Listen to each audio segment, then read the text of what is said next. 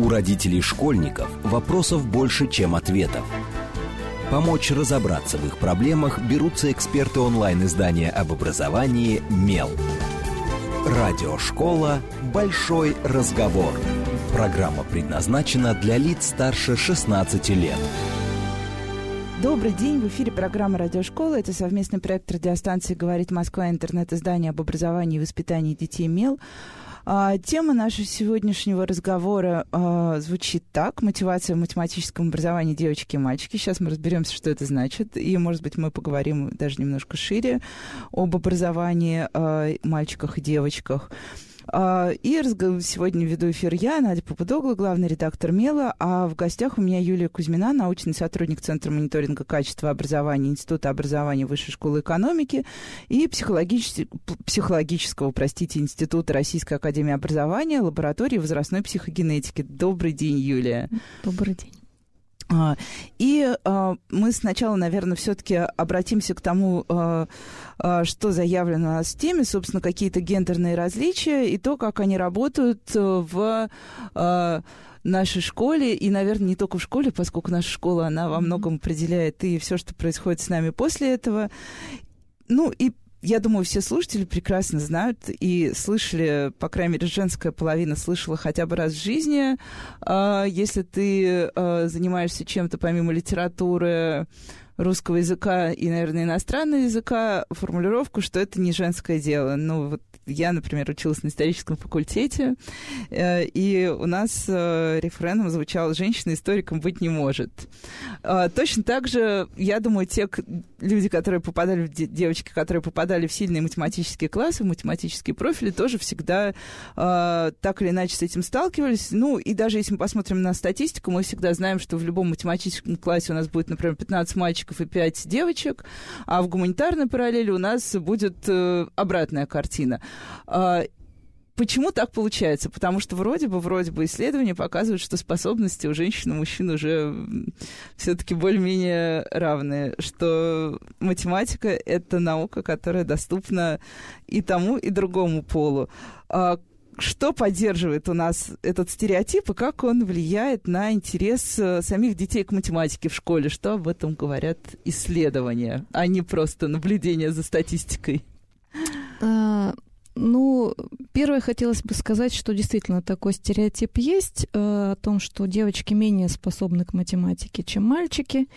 И этот стереотип может присутствовать как явно, то есть может напрямую говорить люди, что да, я считаю, что, например, родители могут считать, что их девочке не нужно изучать математику, потому что она ей не пригодится в жизни. Ты же девочка. Да, или могут говорить, считать, есть исследования, которые показывают, что родители в среднем, родители девочек считают их менее способными к математике, чем родители мальчиков, и это далее продуцируется в то, что родители там, меньше, например, ожидают от ребенка, меньше вкладывают в математическое развитие девочек.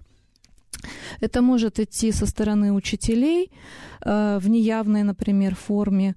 Есть также исследования, которые показывают, что на уроках математики, например, учителя чаще обращаются с более там, сложными или интересными вопросами к мальчикам, а не к девочкам, чаще вообще обращаются к мальчикам. Меньше ожидают от девочек в плане математики, хотя при этом учителя могут оценивать девочек как более старательных, как более усидчивых, говорить о том, что девочки прикладывают больше усилий. Но если говорить в терминах таланта, да, или ожиданий, то учителя математики больше ожидают от мальчиков. То есть, хотя они могут напрямую, учителя, и не признаваться в том, что такой стереотип у них есть. И, конечно, это имеет значение для того, как девочки оценивают себя в математике, поскольку как вы уже сказали, исследования в течение там, последних ну, двадцати, может, тридцати лет показывают, что тот разрыв в математических тестах, в результатах математических тестов между мальчиками и девочками, который был, вот, допустим, в семидесятые годы, он постепенно сокращается в среднем. И если мы берем международные исследования образования, такие как ПИЗа или TIMSS, там мы видим, что, наверное, больше, чем в половине стран, никаких гендерных различий в результатах по математике нет. Совсем немного осталось стран, где они есть. В России, например, по данным TIMSS нет разницы между мальчиками и девочками по математическим. Вот, по успеваемости по, именно, да? Да, вот по баллам этого теста TIMSS. Более того, если мы возьмем ЕГЭ, то там, по-моему, тоже нет различий между мальчиками и девочками в среднем.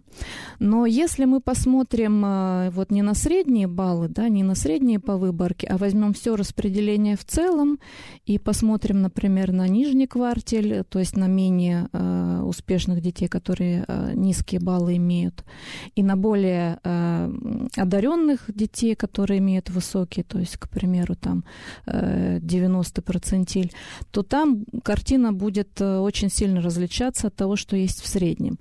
Поскольку в нижних процентилях возможно, что даже девочки будут опережать мальчиков, а в верхних процентилях, и это устойчиво вот по всем метаанализам, по большинству, так скажем, исследований, что разрыв между мальчиками и девочками э, становится значимым и увеличивается вот к, верхнему, э, к верхним процентилям. То есть среди более успешных э, детей э, разрыв между мальчиками и девочками в баллах по математике все-таки есть, и он сохраняется. Другой вопрос, с чем это может быть связано. И когда это происходит, когда это вот превращается да, в разрыв? Вот когда это превращается, это тоже интересный вопрос, поскольку у нас есть начальная школа, есть средняя школа, есть старшая школа, и большое количество исследований показывает, что в начальной школе у нас нет различий между мальчиками и девочками по баллам по математике. В средней школе там очень противоречивые данные. Есть исследования, что есть э, различия в пользу мальчиков, есть исследования, что нет. В общем, все это сильно зависит от того, э, какой тест используется, какую область математики э, исследует, в каких условиях проводится вообще тест, потому что это тоже очень э, значимый эффект имеет. И девочки и мальчики по-разному реагируют на, на ситуацию тестирования. Есть, например, исследования, которые показывают, что э, девочки не любят вообще саму ситуацию тестирования и не любят соревноваться, особенно если это вот, э, э, группы смешанные с мальчики и девочки. И если мы возьмем и проведем э, тест э, в ситуации, когда мальчики и девочки у нас вместе находятся, э, и в ситуации, когда девочки отдельно, то э, есть исследование, которое показывает, э, вот, что в сингл-секс, да, когда у нас э, одни девочки сидят, они э, такой же тест решают лучше, чем когда они вместе с мальчиками. Э, более того, есть такой э, термин, как... Э, я не знаю, как это на русский, точнее, стереотипная угроза, да, или угроза подтверждения э, стереотипа. стереотипа да. э, когда э, в ситуации э, проведения исследования, опять же, в двух группах, в одной группе говорили, что вот э, мы сейчас будем с вами проводить тест, и этот тест, как правило, показывает, что есть различия между мальчиками и девочками. А в другой группе не было такой преамбулы, просто вот а что просто на... тест. Да, или, на... или наоборот подчеркивали, что в этом тесте обычно мальчики и девочки справляются одинаково хорошо. И вот в этих двух ситуациях тоже были э, разные результаты, и девочки, э, и разрыв между мальчиками и девочками был э, больше э, в той ситуации, когда вот есть эта угроза подтверждения стереотипа. Э, то есть тут очень много факторов, которые могут быть связаны с тем, почему девочки хуже решают какие-то э, математические примеры. Очень много исследований, опять же, связанных с с типом задач, которые э, там, девочки решают хуже, чем мальчики. Э, например, устойчиво показывается, что девочки хуже вообще в геометрии, например, чем мальчики, э, поскольку в, геомет... в решении геометрических задач очень сильно вовлечены э, вот, пространственные способности, которые у девочек традиционно хуже развиты, чем у мальчиков. И это тоже большой вопрос, почему. Там много всяких теорий и объяснений. Вот. Если же мы, опять же, есть исследования, которые показывают, что девочки хуже справляются с необычными задачами, с задачами, которые требуют каких-то вот новых подходов. Если же это какие-то задачи, основанные на том, что девочки уже делали там много раз в школе, на как... то есть так или иначе откликаются на школьную программу. Да, да, которые... задачи, которые можно решить последовательно, вот алгоритмично. Там девочки решают либо так же, как мальчики, либо могут даже справляться лучше. Опять же, по-разному проявляются эти различия в ситуации, когда тест ограничен по времени, когда не ограничен. Девочки лучше справляются в ситуации, когда у нас нет ограничения по времени. Опять же, вот эта ситуация соревновательности, да, когда у нас, мы говорим, у нас время ограничено быстрее-быстрее, девочки хуже на это реагируют в среднем, если говорить. То есть я уже даже спрогнозировала в голове такой антитест, когда ты говоришь, у вас есть полчаса, этот тест покажет, кто справится лучше, мальчики и девочки, да, и все. Да, и, да, и все, де- девочки, девочки не решают. Сразу побывают. А, еще надо сказать, что он новый, в школе вы такого не делали. А, да, точно, да. да. Все, девочки напуганы, ничего не решают. Ну, это в среднем, если говорить про... собственно, математические достижения.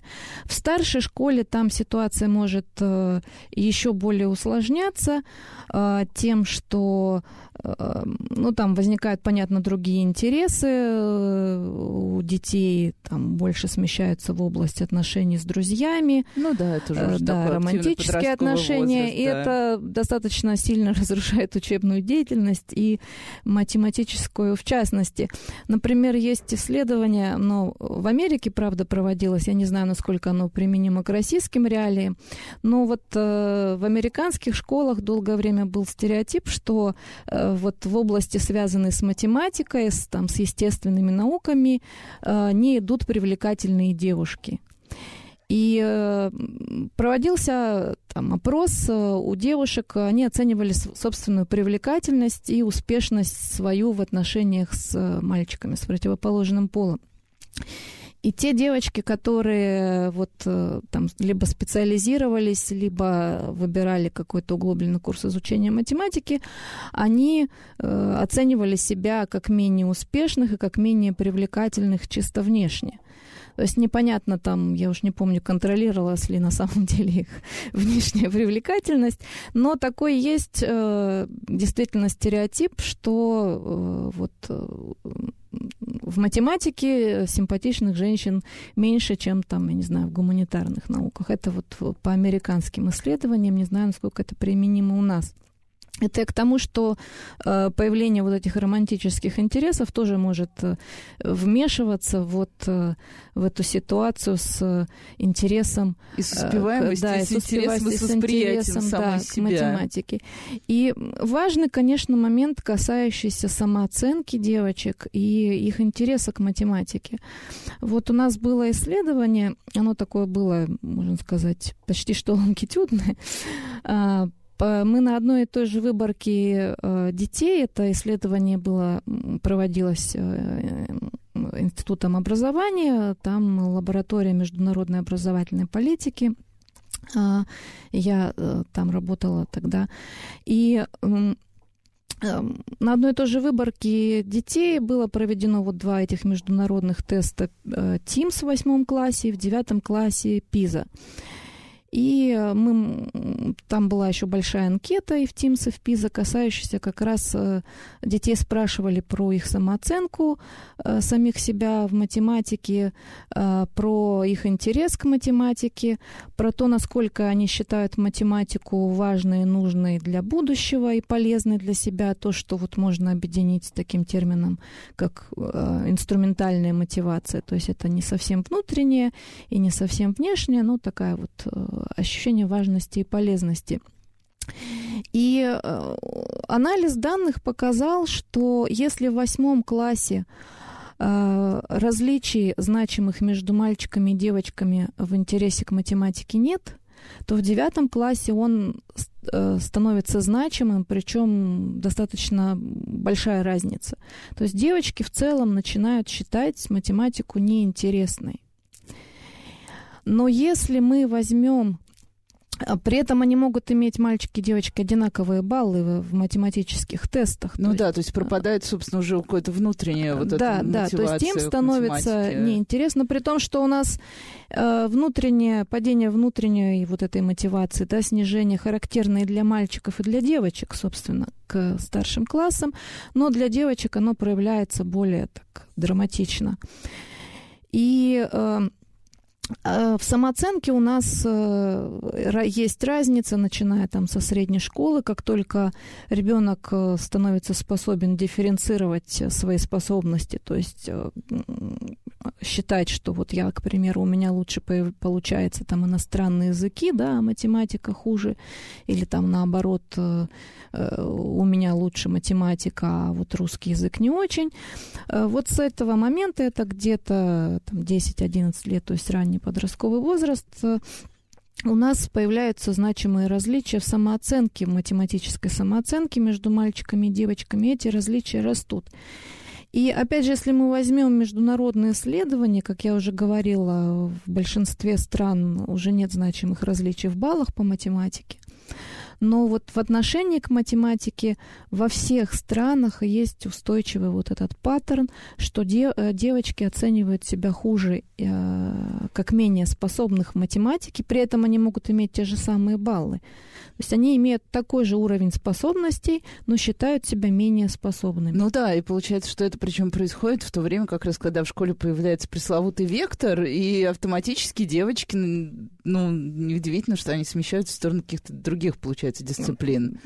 И мы вот и получаем на выходе эти классы, где есть одни мальчики, а в остальных одни девочки. Да, да.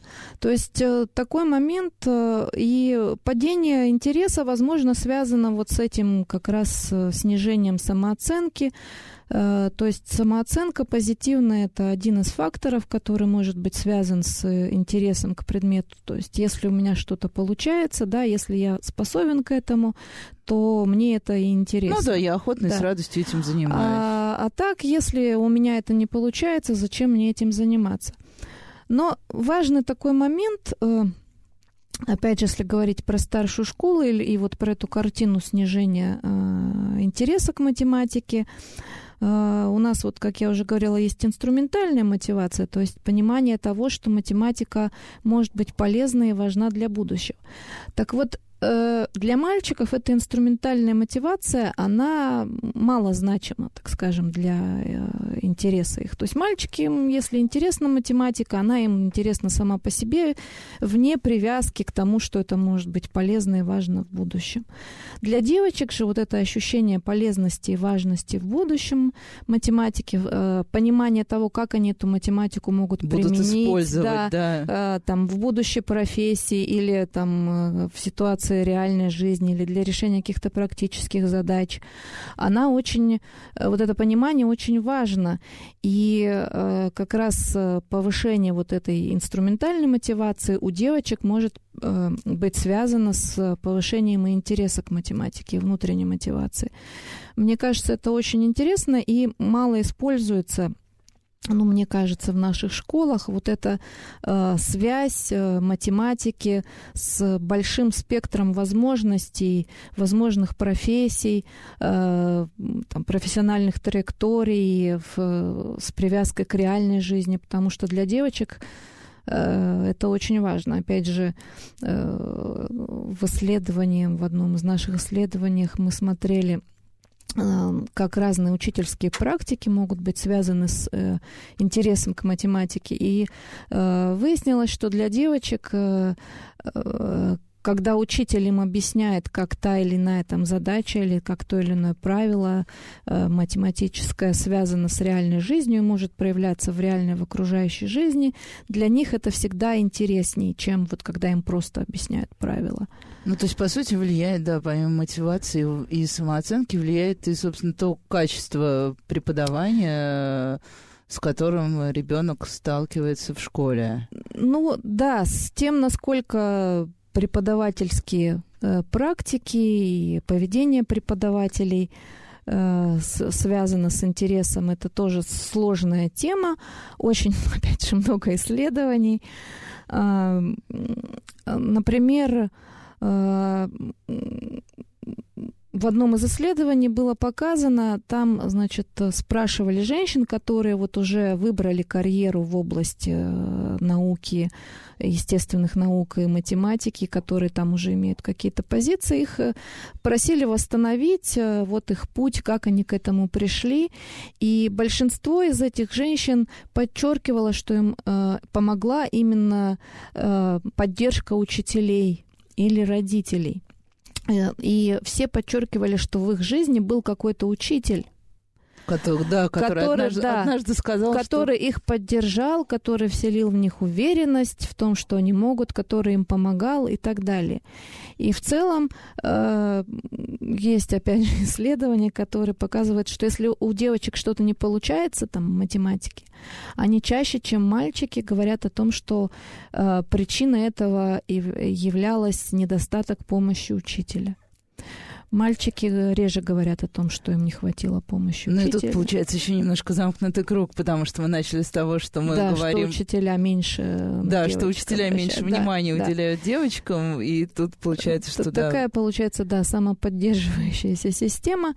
Ну, собственно, вот вопрос о том, как учителя могут... повлиять на это, да, я не очень люблю слово «повлиять», но так... посодействовать, поучаствовать, да, поучаствовать тому, чтобы девочки, чтобы девочки как-то, да, да, для девочек очень важна поддержка, поддержка именно того, что они могут, что они тоже способны, тоже важно давать там сложные, интересные темы и задачи, показывать связь с будущим, с реальной жизнью и так далее. И если говорить, опять же, о низкой самооценке в области математики у девочек, мы видим по некоторым исследованиям, что если у девочек что-то не получается в математике, они объясняют эти неудачи недостатком способностей чаще, чем мальчики. Они говорят о том, что да, у меня не хватает способностей или я мало старалась. То есть вот они так объясняют свои неудачи. В то время как мальчики... А мальчики, да, а как? Мальчики чаще говорят, что не повезло. А, ну просто есть, попалась сложная да, задача, да. а в следующий раз М- все Мальчики, да, чаще приписывают свою неудачу каким-то случайностям, стечению обстоятельств. Просто они не, так скажем, не генерализуют эту неудачу, да, на то, что я вот вообще такой неспособный. Ну, то есть получается, что у нас в известном смысле замкнутый круг не только вот в истории с тем, как девочки живут в математике, но и в целом, потому что понятно, что вот это стереотип, стереотип, что наши все стереотипы бесконечно mm-hmm. воспроизводятся, э, и что педагоги, да, продолжают очень многие повторять как мантру, что девочки не для математики, математика не для девочек. Mm-hmm. Э, и на самом деле на Западе, на том, на том же, когда мы говорим о, о том, что мальчики и девочки становятся все ближе, там же предпринимаются огромные усилия к тому, чтобы пропагандировать все STEM-профессии, прочие профессии, ай ти-профессии, где очень много математики, как профессии равных возможностей.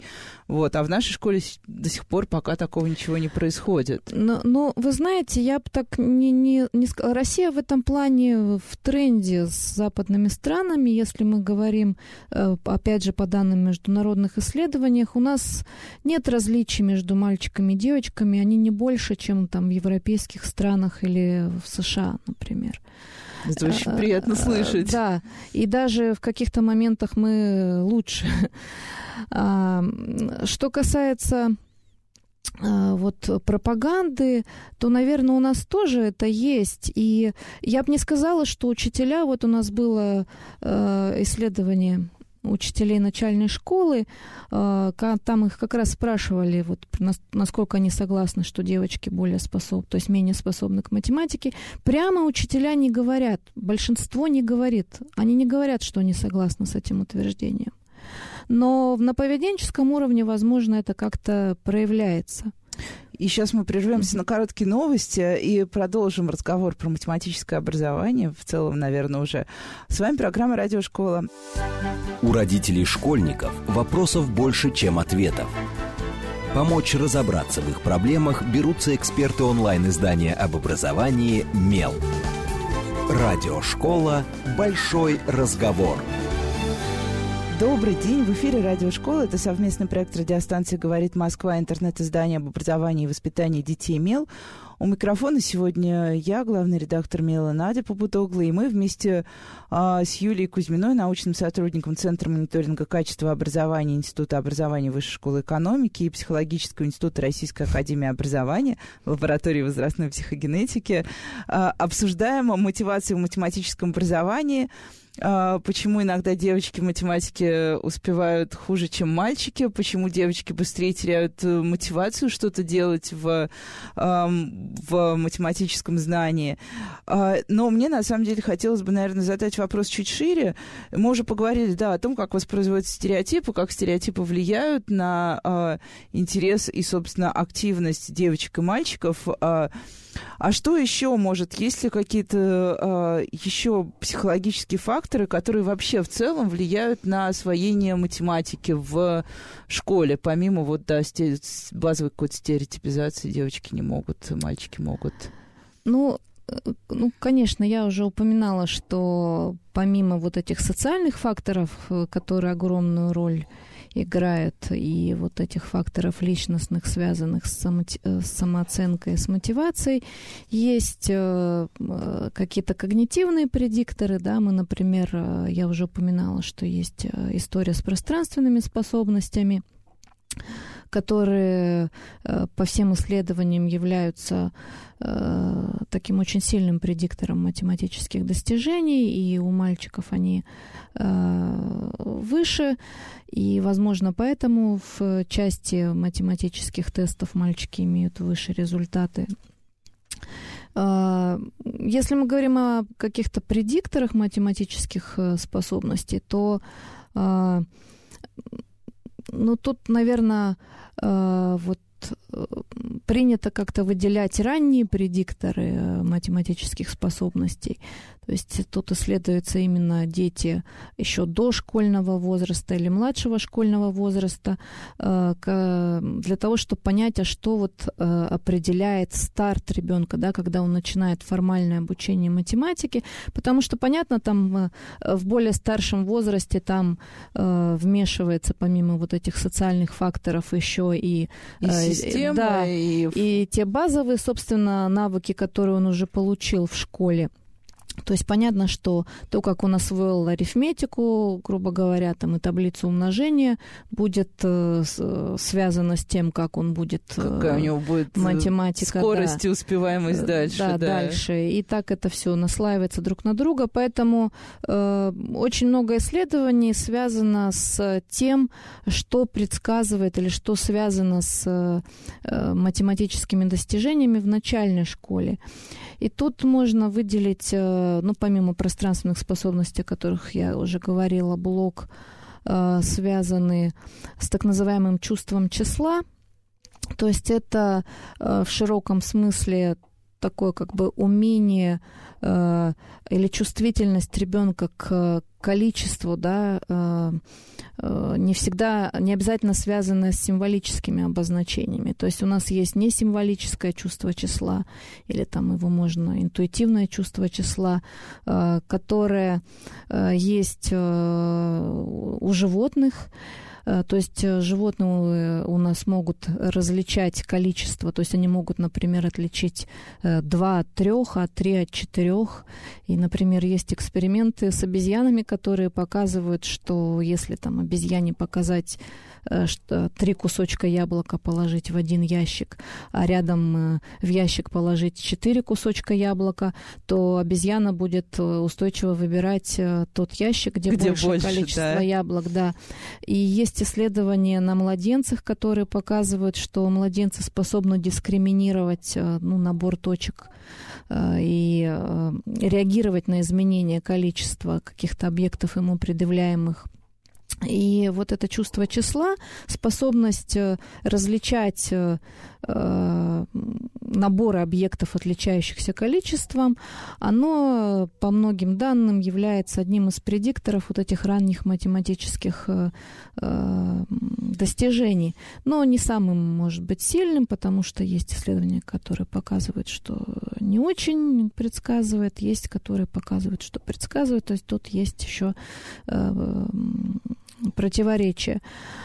Есть у нас, собственно, исследования, связанные с, именно с освоением уже символической математики, то есть знание чисел, знание концепции числа, понимание очередности, да, чисел, их вот расположения на такой числовой линии. Это тоже все связано э, с тем, как э, ребенок будет осваивать математику в начальной школе. И есть, конечно, у нас такие так называемые domain general э, предикторы, то есть те, которые э, связаны с достижениями и в математике, и в чтении. Э, ну, традиционно мы говорим о том, что у нас есть интеллект, да, который у нас э, сильно связан с образовательными достижениями. У нас есть память, э, там рабочая память и разные компоненты рабочей памяти. И у нас есть э, такой э, конструкт, который там, по-разному может называться phonological processing или phonological ability, то есть это некие способности к восприятию э, звуковой речи, да, и способность э, правильно идентифицировать звуки в речи, уметь их сложить, уметь их разложить, э, вот понимание такой звукового строения э, речи, э, фонологии. И фонология является одним из наиболее сильных предикторов того, как ребенок будет осваивать чтение. Более того, было показано, что есть вот каузальная такая причинная связь. То есть чем выше фонология, тем лучше ребенок, тем быстрее он осваивает чтение, тем он лучше будет читать и понимать смысл прочитанного. Сейчас все наши родители, мне кажется, начнут судорожно гуглить, чтобы, чтобы определить все-таки способности своего. Вот. Ну, если интересно, я могу попозже рассказать поподробнее. На самом деле, мне про интересно, вот, э, как, как это ложится. Я, например, недавно слушала на тед вот одну из последних mm-hmm. лекций, которая как раз была связана вообще в целом с успешностью ребенка в образовании, в школе. Э, и там э, утверждалось, что как бы дети из э, семей с низким уровнем дохода успевают в школе значительно хуже, чем дети из семей с, со средним и высоким уровнем дохода, но при этом это э, не то, чтобы корреляция именно вот какого-то денежной массы в семье, а это вопрос отношения к детям и как раз того, в каком возрасте, как много с ребенком начинают общаться, э, как его развивают именно с точки зрения э, чтень, чтения и речи, и что это напрямую влияет, собственно, на все школьные успехи и достаточно э, сложно компенсируется, если есть большое отставание вот на этом вот этапе развития какого-то первичного. То есть это вот примерно, примерно о том же, да, насколько я понимаю? Ну, понятно, что семья имеет значение большое, да, и вы правильно сказали, что вот социально-экономический статус, который часто упоминают, обсуждая академические достижения, является тоже очень важным предиктором, поскольку э, в семьях э, с низким социально-экономическим статусом там, понятно, можно выделить развить вот не только, да, как вы говорили, материальную, там и говорят о э, культурном капитале, и об образовательных ресурсах, об образовательном уровне родителей. Там дети имеют выше образов... то есть ниже образовательные достижения, и это может э, э, реализовываться несколькими способами. Понятно, что дети э, из семьи с более высоким социально-экономическим статусом имеют больше возможностей, там, например, в плане там, больше книг читать, ну, там, больше понятно, ходить да, в театры. Книги, понятно, театры, да, да, и общее развитие. А, есть исследования, которые показывают, что э, СЭС может напрямую быть связан с когнитивными функциями, то есть что дети из семей с низким СЭС имеют, например, хуже показатели рабочей памяти, да, да, да, вот которая да, предсказывает все. И более прекрасный. Того, есть даже, по-моему, какие-то исследования, которые показывают, что на физиологическом уровне могут быть изменения в структуре мозга. А, вот, если ребенок достаточно долгое время находится в такой неблагоприятной ситуации. Если же вернуться к, вот, к истории с фонологией, что СЭС может быть связан с чтением и с математикой через фонологию в том числе, поскольку дети из семей с низким социальным экономическим статусом, есть исследования, что показывают, что в таких семьях, как правило, меньше, так скажем, число вербальных коммуникаций, то есть меньше разговаривают, меньше обсуждают, меньше читают, меньше там, спрашивают о чем-то ребенка или не обсуждают с ним, то есть не дают обратную связь.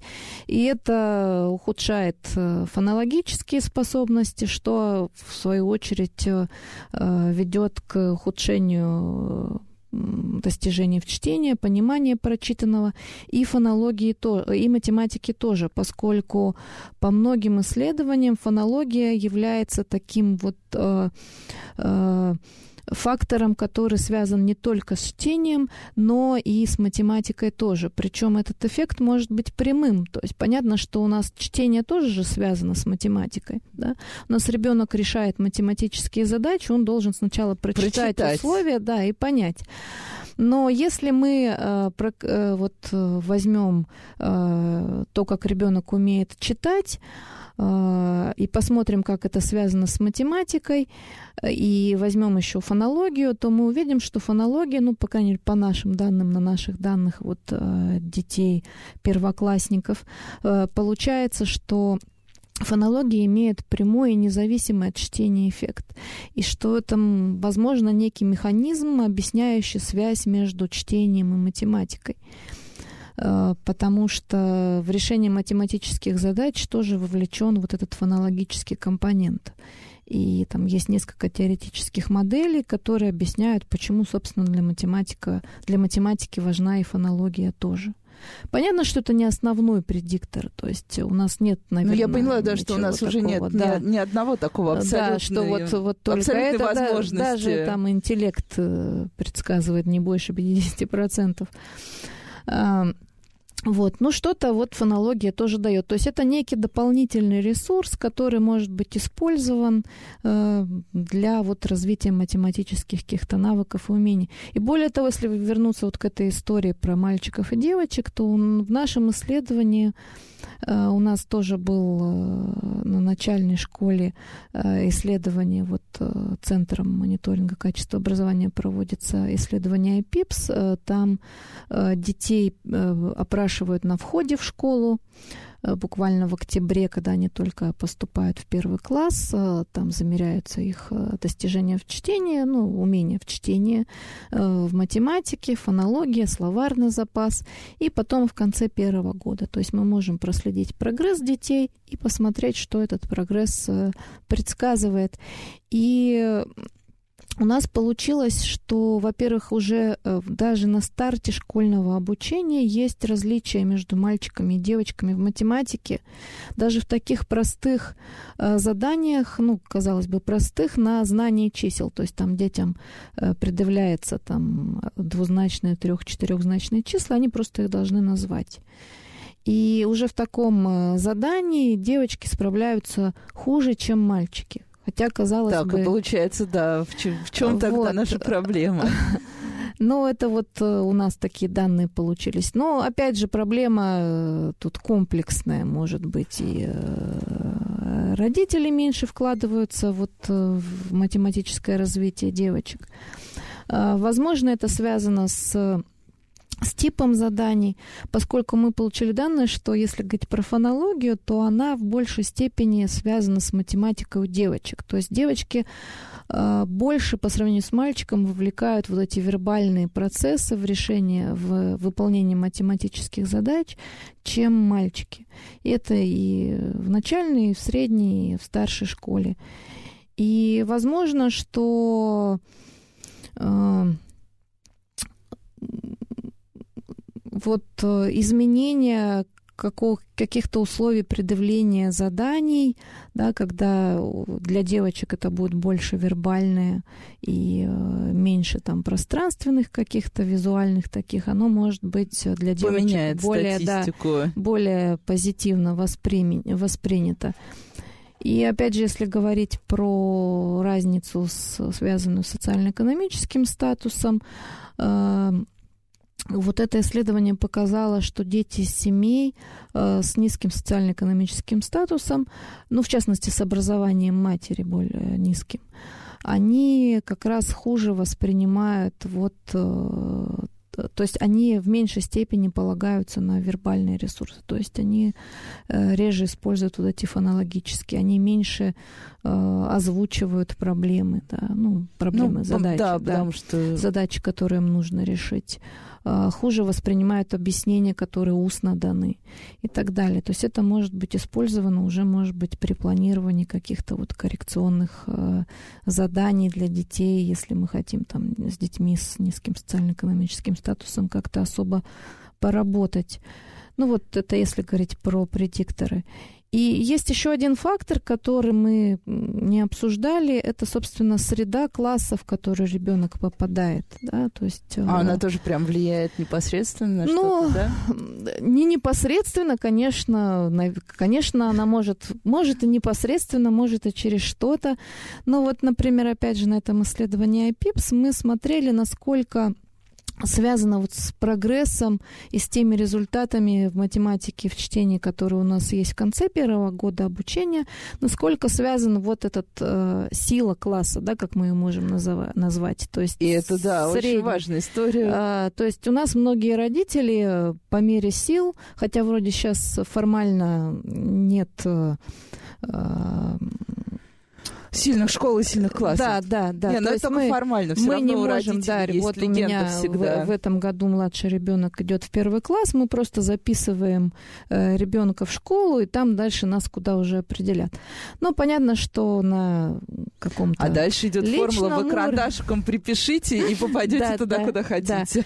Хотят ребенка отдать в более сильный класс, где собраны дети уже там умеющие читать, писать, то есть, например, сильные, или там в класс более гомогенный, где примерно все с одинаковым уровнем. Надеюсь, что это вот поспособствует лучшему прогрессу ребенка. И тут, опять же, море исследований. Я могу долго про них а рассказывать. А это как раз тот самый эффект, эффект большой лягушки, да? Это один, И... это один из эффектов, да, потому что, рассматривая эффекты вот этих композиционных, их часто говорят композиция, ага. да, или вот то, что у нас контингент э, в русском языке да, говорится. Да, прекрасное слово. Да, композиционные характеристики класса. Э, тут очень много эффектов. Во-первых, у нас есть вот этот эффект э, большой лягушки в маленьком пруду, когда э, ребенок э, э, с одинаковым уровнем способностей, если мы возьмем двух детей с одинаковым уровнем способностей, то тот ребенок, который обучается в более сильном классе, в более сильном окружении, имеет более низкую самооценку академическую. И получается, да, и получается, что ему сложнее становится да. с каждым годом учиться, да, да, потому что да. его самооценка только... Да, и это может иметь достаточно долгий, вот, долгосрочный да, эффект, вот это снижение да. самооценки. То есть он может быть способным, но на фоне более сильных одноклассников он считает себя неспособным, соответственно, может снижаться интерес, могут снижаться академические достижения. Причем, насколько я знаю, это работает даже с начальной школы. Прям вот, то есть... Ну, с, с начальной школы, может быть, там еще не так это сильно выражено, поскольку в начальной школе, как я уже говорила, самооценка еще особо не, не дифференцирована. Маленькие дети скорее позитивно склонны себя оценивать, а если и негативно, то это распространяется не, не на какую-то отдельную там область академическую, ага. а в целом. Но в, вот в средней школе, да, это уже проявляется и работает. Но есть у нас и позитивные эффекты обучения в сильном окружении. То есть у нас есть, например, эффект, который обозначается, ну, на русский, если перевести, наверное, это будет повышающего сравнения, upward comparison. Когда мы, когда ребенок учится в более сильном окружении, он старается тянуться, да, к более сильным. То есть у него появляется дополнительная да, мотивация какая-то. Да, у него вот он видит, что вокруг него более сильные дети, и он старается к ним подтянуться. Но тут важен, собственно, вот этот насколько большой разрыв э, в том, что ребенок э, умеет и знает, и да, между тем, что он видит вокруг. Поскольку если слишком большая разница, то есть исследования показывают, что дети склонны сравнивать себя с теми, э, э, кто, по их мнению, чуть-чуть лучше их, демонстрируют результаты чуть-чуть лучше их, но в целом примерно такое ну, чтобы же. Чтобы можно было дотянуться, да, на самом да. деле. То есть я, например, не сравниваю себя с Нобелевским лауреатом, поскольку я знаю, что этот уровень там, для меня недостижим. Да? Но там к, с, с коллегой, который там публикуется в два раза больше меня, я могу себя сравнить. Ну, например. Но это, это привычная, да. да, всем нам схема. Да. Также дети. Там, если какой-то, грубо говоря, там, двоечник, он навряд ли будет сравнивать себя с отличником, отличником да. Да. Он себя будет сравнивать там, скорее с тем, кто там имеет четверки, например. И если считает, то есть эффект повышающего сравнения будет позитивным, если ребенок считает тот уровень, который он видит, достижимым. Если же э, ребенок видит, что вокруг него все намного лучше, то это будет скорее иметь отрицательный эффект. Поэтому, вот стремясь определить ребенка в сильный класс, тут надо, конечно, учитывать вот этот момент, насколько большой разрыв насколько между... Насколько сильный класс и насколько... Да, насколько сильный ребенок. Потому что вот по младшей школе, если говорить, опять возвращаться вот к, этой, к нашему исследованию ай пи ай пи эс, мы смотрели, насколько вот эти композиционные характеристики класса, а именно средний уровень достижений в классе и гетерогенность класса, ну, то есть чем разнообразнее дети, тем более гетерогенный класс. Насколько это может быть связано с теми достижениями, которые ребенок в конце первого класса показывает, и с его прогрессом. И мы показали, что э, в чтении, например, э, те дети, которые имеют изначально высокий уровень, то есть умеет уже хорошо ну, да, читать входит, на входе да, в школу, для них э, полезно учиться в сильном классе. А те дети, которые имеют э, в сильном и в гомогенном классе, а те дети, которые э, приходят э, с таким слабым уровнем э, чтения, да, или вообще не умеют читать, или читают плохо, для них э, обучение в сильном классе и в гомогенном классе э, даже вредное. То есть если бы они учились в классе более среднего уровня или более гетерогенном, где есть разные, и сильные, и слабые, и средние, они бы могли ну, то иметь... Где тебе проще с кем-то себя как раз да, сравнить с кем-то достижимым. Сравнить, получить помощь там, от равного себе. Да? Тут может быть связано с тем, что, например, в сильном классе учитель, где все сильны собраны, учитель может, не, у него не быть времени, чтобы уделить да, внимание да, на там, слабому. Да. И это может иметь негативные последствия для этого ребенка. Поэтому надо надо ориентироваться не, не, не только на, на класс, да, но и на то, что ребенок знает, умеет. Потому что если мы возьмем ребенка слабого и просто поместим его в сильный класс, это будет, это может, ну, с большой долей вероятности иметь негативные последствия, поскольку у ребенка снизится самооценка, у него упадет интерес, результаты он свои не улучшит, поскольку он не получит нужной там помощи и от учителя, и от детей. Более того, такой ребенок может стать там предметом насмешек, ну, да, и буллинга со стороны, в школе, да, да, более сильных. Достаточно жестко бывает. И вот тут очень интересно, наверное, у нас остается совсем мало времени, но я все-таки спрошу. Мы знаем, что сейчас в Москве у нас есть как раз, раз мы говорим про начальную школу, у нас есть сейчас теория, концепция эффективной начальной школы, где как раз такое интенсивное образование за три года и обычное начальное за четыре. И то есть получается, что обосновано то, что при поступлении в классы один-три родителям достаточно жестко объясняют, что не стоит, если ваш ребенок отстает, не стоит бежать за сильными и уже замотивированными. То есть получается так, да, что это может быть для ребенка иметь и весьма неприятные последствия.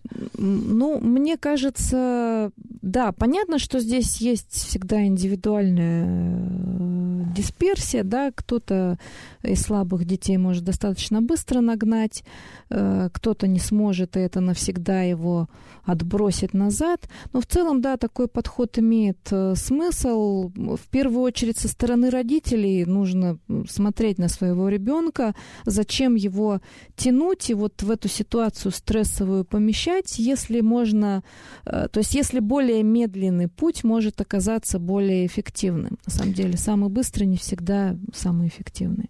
Спасибо большое. На этой прекрасной ноте мы закончим. С вами была Радиошкола. До встречи на следующей неделе.